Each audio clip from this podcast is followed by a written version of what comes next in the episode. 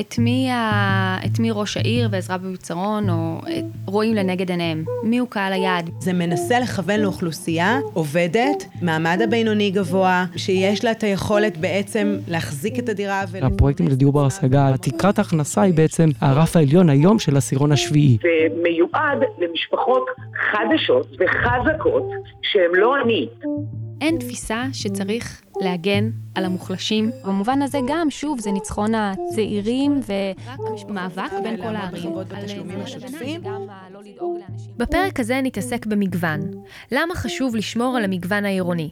מגוון גילאי, מגוון מעמדי, מגוון של תרבויות ואורחות חיים.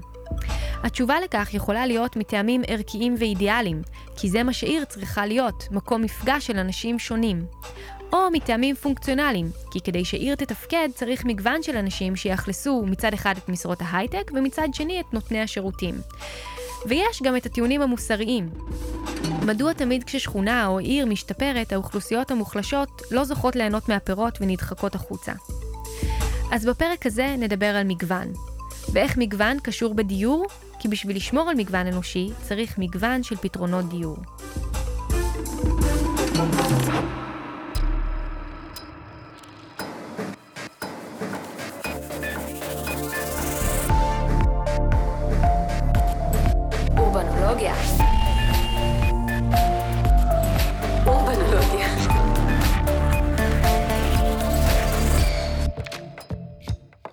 אז כשהתחילו המחשבות בעיריית תל אביב בנושא של דיור בר השגה בשנת 2007-2008, הם זיהו את המשפחות הצעירות והזוגות הצעירים כאוכלוסייה פגיעה. מאז המציאות השתנתה, והיום העירייה מבינה שהבעיה רחבה הרבה יותר. אלה ובר מהמחלקה לתכנון אסטרטגי בעיריית תל אביב מסבירה את השינוי שחל בעירייה. התוכנית האסטרטגית של 2017 קצת הרחיבה את היריעה, והיא אמרה, הן אוכלוסיות פגיעות, אבל הבעיה העירונית היא הרבה יותר רחבה. הבעיה העירונית היא המגוון האנושי העירוני. אנחנו מאבדים את כל המגוון. ההתעשרות של העיר והג'נטריפיקציה שפוקדת את העיר מדירה הרבה מאוד אוכלוסיות ממנה. היא מדירה או עומדת להדיר קשישים, היא מדירה אומנים, היא מדירה מעוטי יכולת לא רק מעמד ביניים, מעמד ביניים נמוך, מעמד נמוך, ואז הרבה הרבה מאוד עבודות שאנחנו עוסקים בהן כרגע, בעצם מנסים להתמודד עם סוגיית המגוון, איך שומרים על המגוון. מאיזה טעמים העירייה מבינה שזה חשוב? אני אתן לך דוגמה שאנחנו מתלבטים בה עכשיו. יש לנו בעיה של בעלי מקצועות מועדפים. יש לנו בעיה של מורים. מורים לא באים לגור בתל אביב, מורים אין להם כסף לשכור דירה בתל אביב, הם לא מוכנים לעמוד בפקקים בדרך לתל אביב, הם לא מוצאים חנייה שמגיעים לבית ספר. במינהל החינוך כבר זיהו ירידה ב-30% בגיוס של מורים. זה לא רק בעיה פנים-עירונית. ראיינו את קופות החולים וגילינו את אותו סיפור, אמרו לנו... אין אחיות. האחיות שלוקחות דם לא מגיעות, לא מתאים להם. לא מתאים להם להגיע למרכז העיר בבוקר, הן לא מסוגלות לעשות את זה.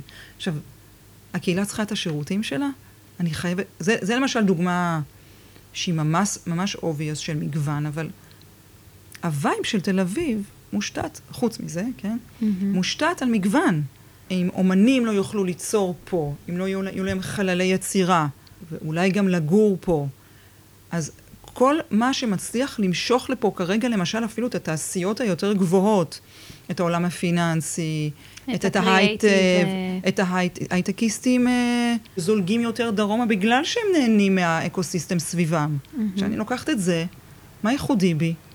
מה, מה מעורר השראה בי, איך כיף לעבוד אצלי, אז ועוד ועוד ועוד. אז עיריית תל אביב הבינה שהיא מאבדת את המגוון, עד כדי כך שזה כבר פוגע בעיר, גם במקצועות נדרשים וגם באיכות התל אביבית. מה שעושה את תל אביב, תל אביב, עומד בסכנה. ועדיין, למרות זאת, לא קל לקדם דיור בר השגה בעיר. זה מעורר דילמה חברתית. כשיש דיונים בעירייה על דיור בהישג יד, הרבה פעמים מועלה הטיעון, למה, נגיד יש לי קרקע עירונית, שהיא שלי, והיא למגורים. Mm-hmm. אז אה, יכול להיות מצב שאני אומרת, אה, טוב, נבנה דבי, ברור, כאילו, אבל יש בעירייה קולות שאומרים, לא, אני אבנה דירות רגילות, אני אמכור אותן במלא כסף, ויהיה לי כסף לעירייה, לחינוך, לרווחה, וזה... תמיד התלבטות, כי הדבי בסוף יוצא שהוא, זה משאב ציבורי שניתן לאוכלוסייה יחסית מצומצמת. בתור מי שעומדת ומחזיקה את הדגל של תשקיעו בדיור בר השגה, מה התשובה שלך לזה? למה דווקא כן בדיור בר השגה ולא במשהו אחר? בגלל שזה בעיה אקוטית של תל אביב. זה בעיה... וכי דיור זה דבר נורא בסיסי. זאת אומרת, נכון, תמיד אפשר לתת עוד תקציב לחינוך, ועוד תקציב לאיזה מתנ"ס שייפתח, אבל זה לא כמו דיור, שזה דבר שהוא עוגן, והוא גם חלק מאוד גדול מההוצאה המשפחתית. אני מנסה תמיד להסתכל על זה מבחינת המטרות העירוניות. הבעיה של תל אביב היום היא מגוון.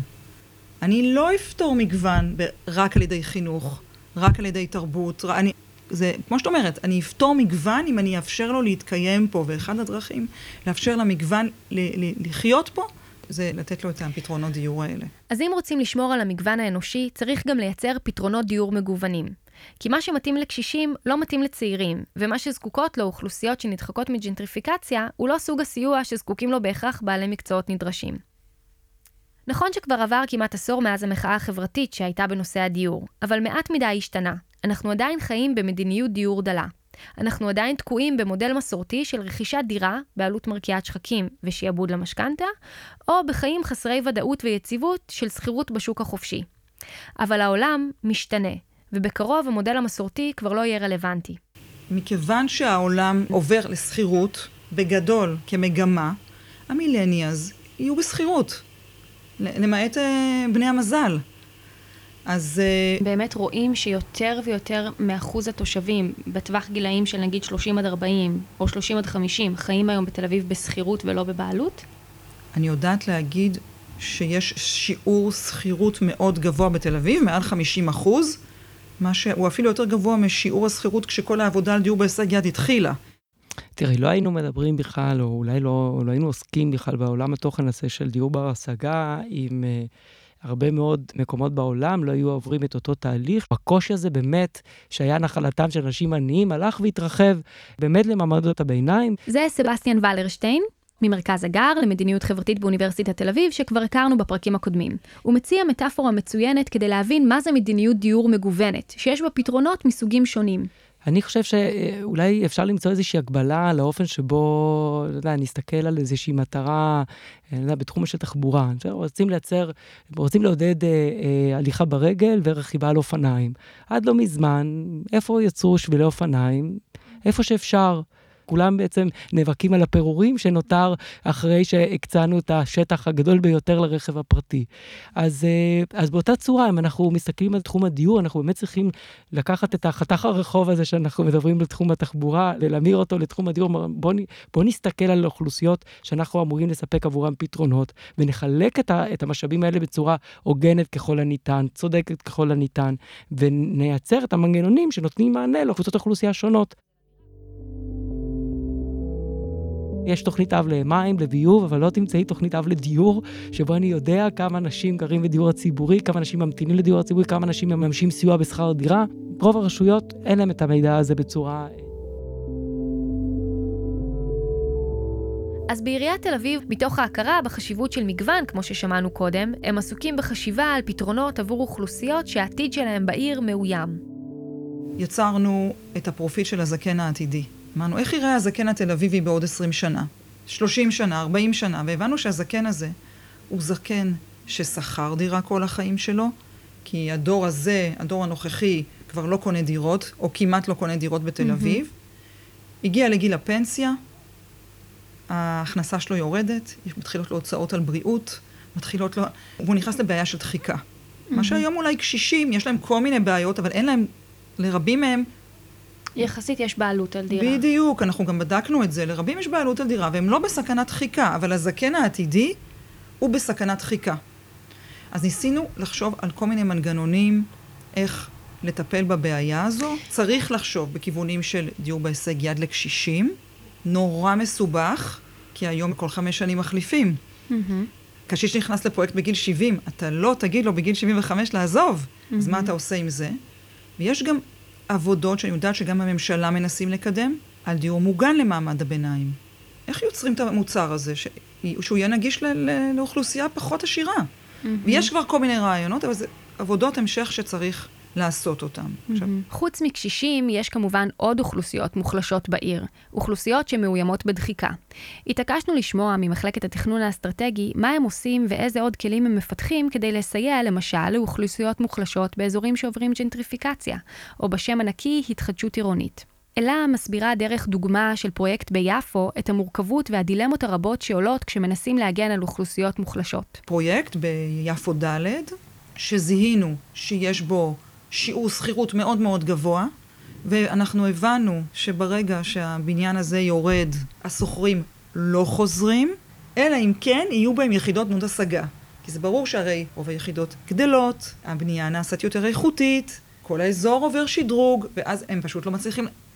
לחזור. בכלל צריך להגיד, כל הדרום של הדרום הוא מאגר, היום יחסית מאגר דבי זה עוד משהו, למגוון אנחנו חייבים את המאגר נכון, כי הזה. תהליכי התחדשות עירונית פשוט מחסלים את מלאי הדיור הזול. חד בעיר. משמעית. אז הנספחים החברתיים עוסקים במגוון סוגיות, אבל זה למשל סוגיה שהיא רלוונטית לשיחה בינינו. אבל ניתן כדוגמה, הם גם מטפלים בקשישים בפרויקטים האלה, במוגבלים בפרויקטים האלה, בדיור ציבורי בפרויקטים האלה. אנחנו בקצה הקרחון שם. הנספח החברתי הוא גם דרך לנסות ולטפל באוכלוסיות שההגרלות הדבי הקלאסיות לא מתאימות להן. שבעצם הדיור בר השגה כפי שהוא היום, כן, לא נכון. מאפשר להם להיכנס. אה, או שהם... לא עונה, לא עונה להם. לא בהכרח עונה על הצרכים שלהם. למשל, אם, אם הם גרו 30 שנה בשכירות ביפו ד' ורוצים להמשיך לגור בשכירות ביפו ד', למה שהם ייגשו להגרלה ב... לא יודעת איפה. במקום אחר, הם רוצים להישאר בשכונה, הם רוצים להישאר בקהילה. צריך לראות. עכשיו, זה קשה מאוד, אני מתארת פה תמונה ורודה, אבל זה קשה מאוד מהמם. לשמור על הצביון הקהילתי מאוד. הנוכחי בסיטואציות האלה, ואנחנו יודעים שצריך להיות, כאילו, אני, בעיניי, צריך להיות, אנחנו צריכים להיות כנים עם עצמנו, שאת חלק מהקרב אנחנו נפסיד. אנחנו... זה ברור. כן. אבל בקרב המאסף אנחנו מנסים אה, לשמור על חלק מהמאגר, לשמור על חלק מהתושבים. מה הכוח של עיריית תל אביב בזה? כרגע המנגנון העירוני לקידום דבי הוא תוספת זכויות. זאת אומרת, ואז יזם שיש לו בלק נוסף של זכויות, אומר לו, קיבלת את כל הדבר הזה, תביא תועלות ציבוריות. אז יש כל מיני תועלות ציבוריות. הוא יכול להביא תועלות ציבוריות בצורה של שימור, הוא יכול להביא תועלות ציבוריות... מרחב ציבורי. ודבי, אז אתה אומר, גם... הדברים האלה יש להם uh, כדאיות כלכלית, אנחנו פשוט לא... לפעמים לא מצליחים למנף מספיק טוב, לטעמי, את ערך הקרקע. מנוף אדיר לתועלות חברתיות.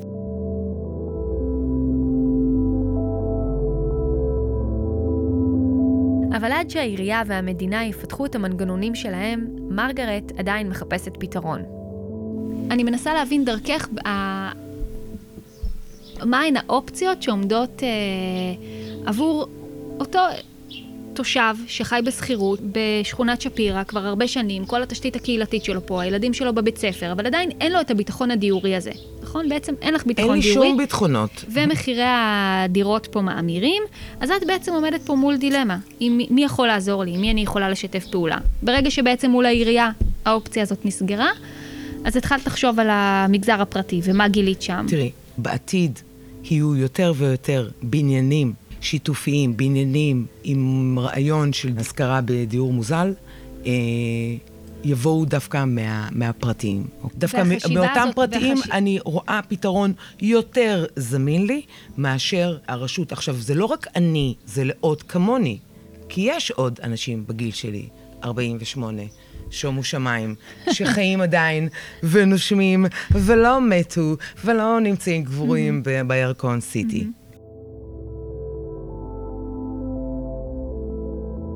לאחר שהדלת של הדיור בר השגה נסגרה, היא פנתה לחפש אופציות אחרות. אולי הפתרון יצמח דווקא מהשוק הפרטי? נראה שהיום אי אפשר לדבר על שכונת שפירא בלי שיעלה השם ון, חברת סטארט-אפ בתחום הדיור שהתמקמה בשכונת שפירא. מדובר בחבר'ה צעירים ונכונים שיודעים איך לפעול והביאו כסף גדול של משקיעים, והיום הם מחזיקים בדירות ואפילו בניינים בשכונה, ומתפעלים קהילה שהיא סוג של מועדון סגור בתוך הקהילה המקומית. אבל הדעות לגביהם חלוקות. מצד אחד הם מדברים במושגים של קהילה, שיתוף, ומצד שני יוצרים ג'נטריפיקציה, ולמעשה מתנהגים כחברת נדל"ן. מה שבטוח שהכניסה שלהם לשוק הדיור מסמנת את הזירה הזו כמרחב של חדשנות יזמית וחיפוש אחר מודלים חדשים, שכפי שהבנו קודם, דרושים כל כך. ראיינו את סמנכ"לית הפיתוח בבן, ליאן פולק דוד. אז uh, את יכולה להגיד לנו קצת במספרים כמה יחידות דיור יש פה שם של ון, כמה בניינים, האם זה בבעלותכם, האם זה השכרה, מה, מה המודל ה... של הדיור? המודל של הדיור הוא כזה שבעצם אנחנו משתפים פעולה עם uh, בעלי uh, בניינים בתצורה של ניהול. Mm-hmm. Uh, זאת אומרת, אנחנו מהווים עבורם חברת ניהול. Mm-hmm. Uh, השותפויות האלה נראות קצת שונה בין שותפות לשותפות, אבל בסופו של דבר הבסיס הוא די דומה. אה, יש לנו שותפות אסטרטגית יותר עם חברת קרסו, שזו חברת נדל"ן אסטרטגית אה, גדולה, מסורתית מאוד, אה, והשותפות הזאת באה לידי ביטוי בזה שאנחנו ביחד מפתחים ומסתכלים על כל מיני פרויקטים, גם בשכונה וגם מעבר לשכונה. אבל זה בעל נכס של בניין, של לא ב... מול uh, בעלי דירות. לפעמים אנחנו לוקחים גם דירות בודדות, אבל mm-hmm. בדרך כלל אנחנו משתדלים uh, להסתכל על בניינים שלמים, כי אנחנו מבינים שבעצם הערך שאנחנו מסוגלים לתת uh, לחברי הקהילה הוא יותר משמעותי כשמדובר בבניינים שלמים. אוקיי, okay, ואז מה? מה? מה המודל? כי אני מזכירה לך, התחלנו את זה מזה שהסדרה שלנו מתעסקת ברור. בשאלה של אה, דיור ודיור בר השגה. האם אנחנו, כאילו, האם זה מצליח לפצח פה את ה... אז אני, אז אני, אני אציין כמה, כמה נקודות. אנחנו לא מוגדרים כדיור בר השגה, mm-hmm. אבל השכירות שהוא משלם היא שכירות מאוד נמוכה. Mm-hmm. ולעומת זאת, מה שהוא מקבל בתמורה, באופן כללי, השכירות שמי שגר בוון היא שכירות נמוכה יותר מאשר... השכירות שמי שמשלם, מי שבעצם גר בוון, היא שכירות שהיא במחירי שוק. זאת אומרת, היא לא גבוהה יותר, היא לא נמוכה יותר. אבל אם מסתכלים על כל ההוצאה, אה, של חבר קהילה. בגלל זה דיברנו מקודם mm-hmm. על בעצם מה נחשב לדי, באמת דיור בר השגה ואיזה mm-hmm. הוצאות כוללים בתוך הדלי הזה של ההוצאות. אם מסתכלים על ההוצאה הכוללת של דיור, של צריכה בשירותים, של כניסה לחללים, אין ספק שההוצאה אה, פר חבר היא מאוד מאוד אה, פחותה מאשר שהיית משלם mm-hmm, בעצם בחוץ. כי במקום שאני אשכור דירה וגם אשכור מקום ב-WeWork, נכון. יש לי עכשיו במחיר השכירות שלי משהו כולל, שהוא גם בדיוק. החלל עבודה שלי וגם היוגה שלי וגם זה. אז מה ון מציעים? מנוי שמקנה לך חברות בקהילת ון. עבור דמי שכירות חודשיים אתה מקבל מגורים בדירה של ון שמתוחזקת על ידיו באמצעות אפליקציה, וגישה לחללים משותפים שמפוזרים ברחבי השכונה. חללי עבודה, חלל יוגה, סטודיו לחזרות והנחות בעסקים ושירותים ברחבי השכונה והעיר. החידוש שלהם הוא בעבודה ברמה השכונתית, לא בניין We Live סגור שכל השירותים נמצאים בבניין אחד, אלא מגורים וחללים שמפוזרים ברחבי השכונה. הם מאמינים שדרך המודל הזה הם יוצרים חיים שהם מגוונים יותר ומחוברים למקום. הדיור כפי שהוא אה, אה, מוצע היום, במיוחד לאוכלוסייה צעירה, הוא פשוט כבר לא עומד בסטנדרט של מה שאנחנו מחפשים. לא מבחינת הרמה שאנחנו מקבלים. Uh, בעל הבית זה מישהו שבדרך כלל אנחנו חושבים שהוא מנסה לדפוק אותנו. אנחנו uh, מקבלים הרבה פעמים דירות שלא מתאימות לצרכים שלנו. Uh, הצרכים שלנו גם הולכים ומשתנים, במיוחד בגילאים האלה של גילאי 25 עד 40. בהתחלה אנחנו גרים שותפים, אחרי זה אנחנו uh, אולי רוצים, מוצאים זוגיות והצרכים שלנו משתנים, והופ, אחרי זה יש לנו ילדים והצרכים שלנו שוב משתנים. כל העולם הזה של קנייה של דירה, אה, אולי כבר אה, מודל שהוא טיפה אה, מיושן, mm-hmm. ולא כל כך מתאים לצרכים שלנו. לעומת זאת, יש הרבה צרכים שאנחנו בתור אנשים שעובדים יותר ויותר מרחוק, כפרילנסרים, כיזמים, הולכים וגם כן משתנים, ויש לנו צרכים של חללים ושל אירועים וצריכת תוכן, mm-hmm. שהם יכולים להיות מסופקים ברמה שכונתית, והרבה פעמים הם לא מסופקים. עכשיו, מה שבעצם קורה זה שהצעירים כמונו, בגילי 25 עד 40, אנחנו לא יכולים להרשות לעצמנו לגור במרכז. ואז מה שקורה זה שאנחנו בעצם נאלצים להידחק החוצה. Mm-hmm. אנחנו צריכים לעזוב את העיר אה, בצורה מוחלטת. או שאנחנו בעצם נדחקים לשכונות שאנחנו קוראים להן ה-second tier או developing neighborhoods, שזה בעצם השכונות המתפתחות, אה, כמו השפירות של העולם. Mm-hmm. אה, והשפירות של העולם מציעות חוויה אחרת, mm-hmm. אה, מדהימה, קסומה. זאת גם הסיבה שאנחנו נמשכנו מראש בעצם לשכונה הזאתי. אבל מצד שני, הרבה פעמים חסר להם אה, הרבה מהדברים שאנחנו צריכים. Mm-hmm. אה, שירותים, עסקים מקומיים שאנחנו צורכים אותם, אה, דירות בסטנדרט וב... את מתכוונת שזה חסר לאותן אוכלוסיות, מתוך הנחה שזה אוכלוסיות כבר עם איזה לייפסטייל מסוים, נכון. שלא מתאים ללייפסטייל המסורתי, ואז אנחנו צריכים לייבא מדברת, לפה את ה... אנחנו, אני מדברת על גילאי 25 האוכל האורגני וה... נכון, לפ... נכון, אבל לפעמים יש גם דברים בסיסיים שחסרים, ושם בעצם יש הזדמנות. זאת אומרת, השכונות האלה, ה-second tier neighborhoods, שם יש הזדמנות בעצם ממש לתרום לשכונה. וכן, כמובן שכל ה... לתרום עם סימן שאלה גדול ברור. מאוד, ומחירים כל, כבדים. הנוס, כל הנושא הזה של ג'נטריפיקציה זה משהו שאנחנו לא מתייחסים אליו כפיל בחדר. עם כל החדשנות, גם ון פונים לאותו פלח שוק באוכלוסייה. קהילה צעירה וחזקה. באמת, רוב הדיור השיתופי והפורמט החדש שיש כאן, שבן מביאה איתו בשנתיים האחרונות, באמת לא מכוון לגילאים שלי, אוקיי? גם שם צריכים לתכנן אה, מתחמים שהם יהיו הם מגוונים, כמה חתכים של גילאים. אבל כן יש חשיבה קדימה לשנים הקרובות, אפילו פחות מזה, וכן לקחת בניין שיכול להכיל גם אה, דירה אחת שתשמש, נגיד מישהי כמוני, שהיא בגיל, בסביבות הגיל 50, אה, יחיד, אם יחידנית לצורך העניין בבניין הזה. Mm-hmm. אה, יש חשיבה.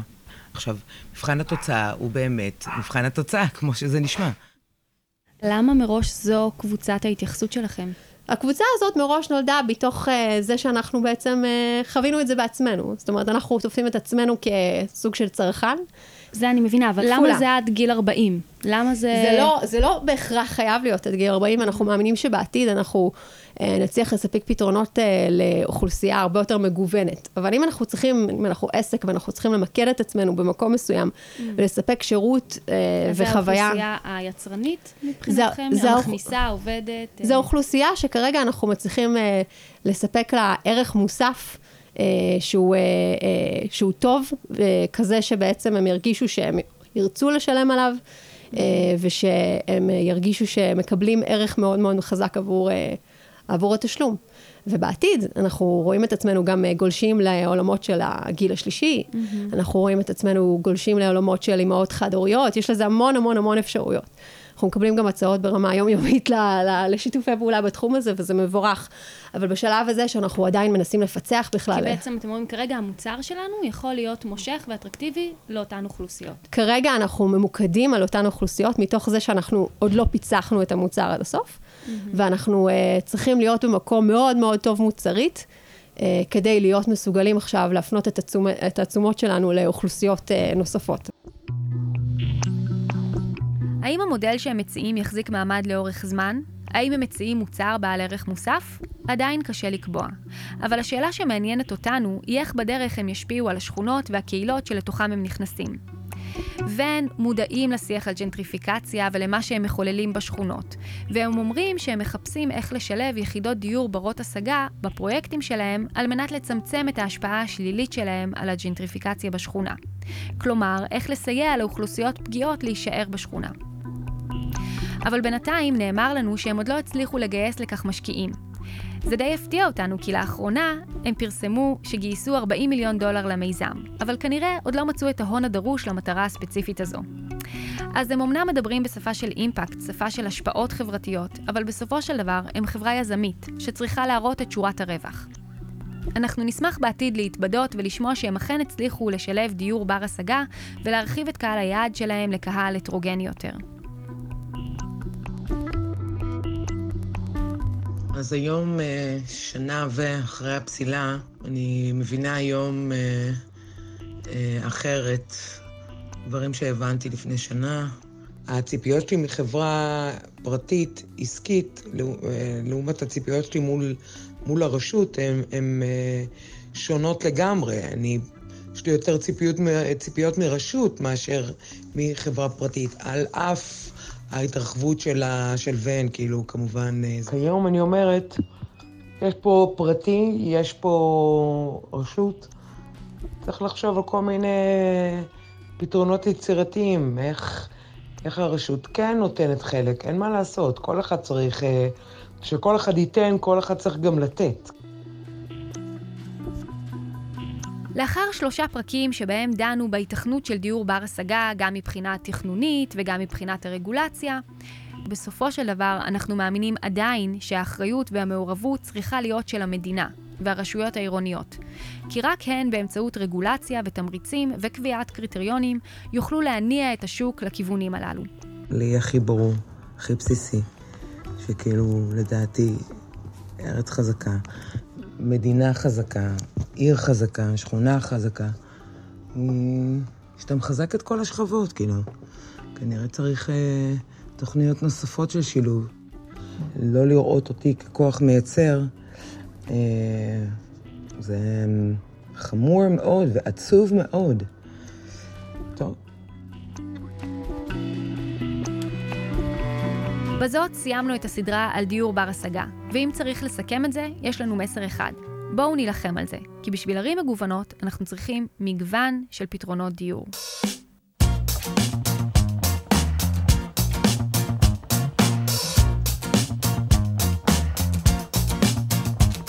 שאף אחד פה לא יטעה. אני באמת מתכוון לזה.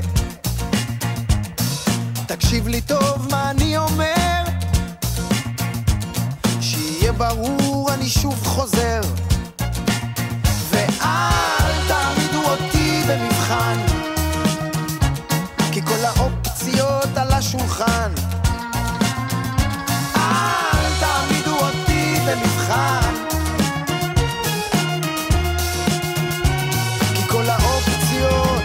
על השולחן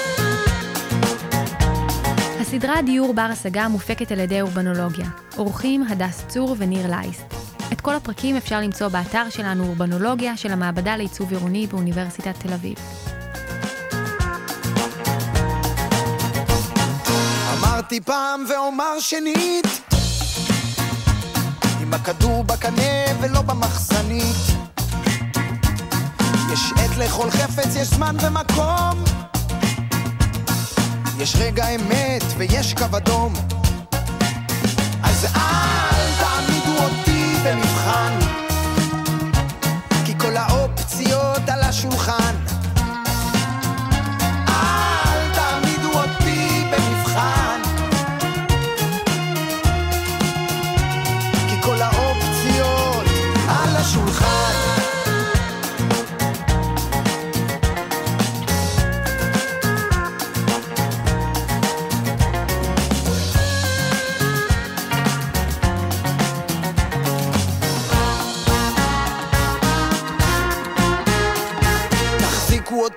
חזק חזק. אני אומר לכם זה לא משחק. המסר פשוט ברור וקליט. אני אחזור עליו הפעם באנגלית. The situation is unstable. All the options are on the